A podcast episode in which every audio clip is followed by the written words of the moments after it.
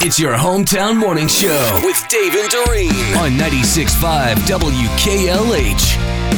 Good morning. Thanks for listening. Dave and Dorene, along with Marcus, the morning KLH. Dorene discovers it's been a busy year, literally hundreds upon hundreds upon hundreds of things that Dorene has done for the very first time. When you say it like that, it seems overwhelming. Well, it, if you look back on it, it is overwhelming. I mean, it was one day at a time, but Yeah. The body of work, the stuff you've done is very impressive. And you can follow Dorene on Instagram at D O R E N E 965 WKLH. And what did you do yesterday? Yesterday I did glass blowing. So first I have to say thank you to Dave and Cindy. That was their uh, birthday gift to me was to be able to go this introductory glass blowing place. And I did, and it was so fun. There are a lot of jokes in the in this when you see the video of you you were blowing. You know, now, who did you go with? So I just two of my girlfriends came with me, and they made their own projects, and I made an ornament. Uh, you know, that time of the year. But so Chris, who's the owner of Square One Glass, which is just literally down the block from here uh, at the radio station, he it's a great combination of him doing the really hard stuff because he knows what he's doing. If you want to make a nice round ornament, and then you doing the parts that you know you're you're able to do as a beginner, and then making this beautiful glass ornament. It's uh, it was I can't wait to go back. There had all these other projects and I was like, "Oh, I want to make that. I want a pumpkin. I want like all of these different things." And there's all these different techniques. So, it was a fairly quick process. I don't I it's like a 1000 degrees, you know, and so he gets the glass puts it in the fire and then and then you can't screw it up because he knows what he's doing. So if you because there's a part where it's like you have to blow harder or softer or slower or faster or whatever and if you screw that up, then he can just put it back in the fire and kind of Oh, redo okay. it for you.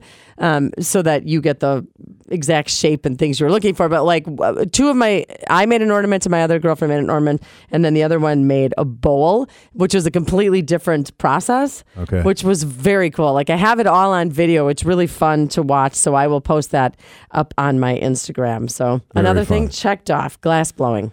But uh, you're not done. I mean, you've got No. you got another two weeks. But the thing that you're going to do to end the year is It's- pretty spectacular. And it's actually on New Year's Day. And that wasn't my original plan, but Jim Lombardo called me and asked me if I wanted to do something. And when Jim Lombardo asks you to do something, you just kind of do it. Yeah. You just say, Of course I would, Can't Jim. say no to Jimmy. No, I- I can't. And so he asked me if I wanted to do a polar plunge on New Year's Day.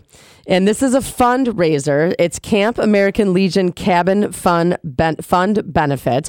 Uh, the American Legion post out in Mukwonago. So 10 o'clock on January 1st. That's what I will be doing. I'm going to post all of this because you can bid, you can pledge. You know, you can give oh, I see. Okay. five dollars or ten dollars or whatever it is, you know, for me as the plunger. So basically, I have to do it if people Yeah. pledge, and I'm of course I will. I'm even if you don't. right now. But um, so there's a there's a um, QR code that I will post on my Instagram, and I'll put it in one of my highlights, so it'll always be there. And you can, if you go to my page, you can find it there, and I'll put it on the KLH page too, so you can just scan it and pay with some PayPal or however you you do it.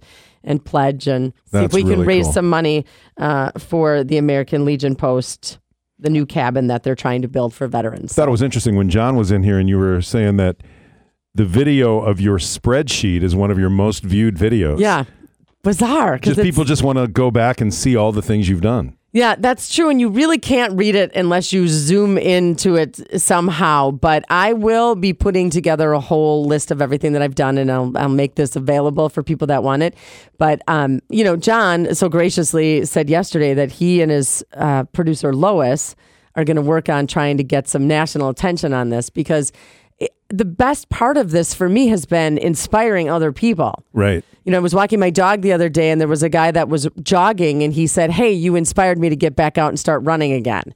He just stopped you and said that? Just stopped me and said it, one of my neighbors. And That's fun. yeah. So, I mean, and then the letters and the emails and stuff that we get. So, if this could become a thing, You know that other people can figure Mm-hmm. I could that so see this like with Mo Rocca Yeah. or whatever on yeah. like a CBS Sunday Morning, a feel good kind of Yeah. a story thing. Uh, because I, when people hear about it, a lot of people are, are overwhelmed or think, "Oh my God, how do you do it?" And then when you see how I've actually done it and it's easy. Not well, I think that's the easy, key. The way you cataloged everything and the way you kept really good notes and the way you and everything's on video, all the pictures and everything. Yeah.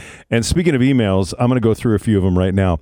Uh, the first one says, this is from Steve. Hope all is well. Keep up the good work. Glad to hear Dorene got a chance to visit the Milwaukee Public Library and that she got to view some of the collections, including what might have been the Brady Street Rock Posters collection that I donated to the Milwaukee Public Library in the early 2000s.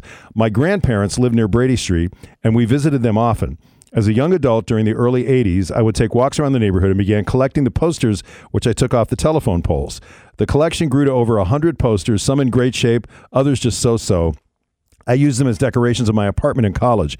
Little posters for bands like Snowpack, Violent Femmes, Couch, Flambeau, etc. After graduation, getting married, the posters sat in a trunk for 20 years. After one of my moves, I decided to find a good home for them.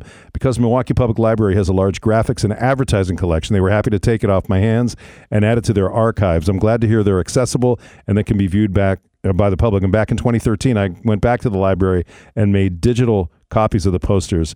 For information on the Milwaukee Rock posters, I highly recommend co- contacting the author and historian Ron Faiola, local expert on the topic. Thanks, Steve. Those are exactly what I saw, Steve. Yes. So they are accessible. They're there. They pulled them out for me. So that's a great story. Thank and you. we also got this one in from Rebecca, Library Services Manager, Rare Books Room, Milwaukee Public Library. Dorene, thank you, thank you, thank you. We had so much fun having you visit.